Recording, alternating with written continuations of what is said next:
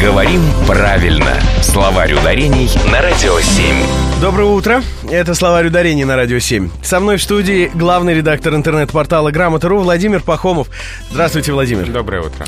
Хочется определиться, вы знаете, с каким словом? А, вот я тут ведь... Я тут вот весь из себя сижу в лавровом венке или в лавровом? Мы недавно, кстати, с вами говорили приблизительно такую же тему, языковую-языковую, да? Да, мы говорили о том, что от э, значения зависит ударение в слове. Здесь точно такая же ситуация.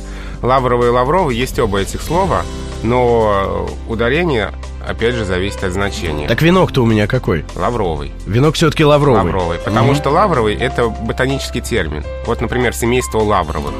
Или, например, лавровая роща.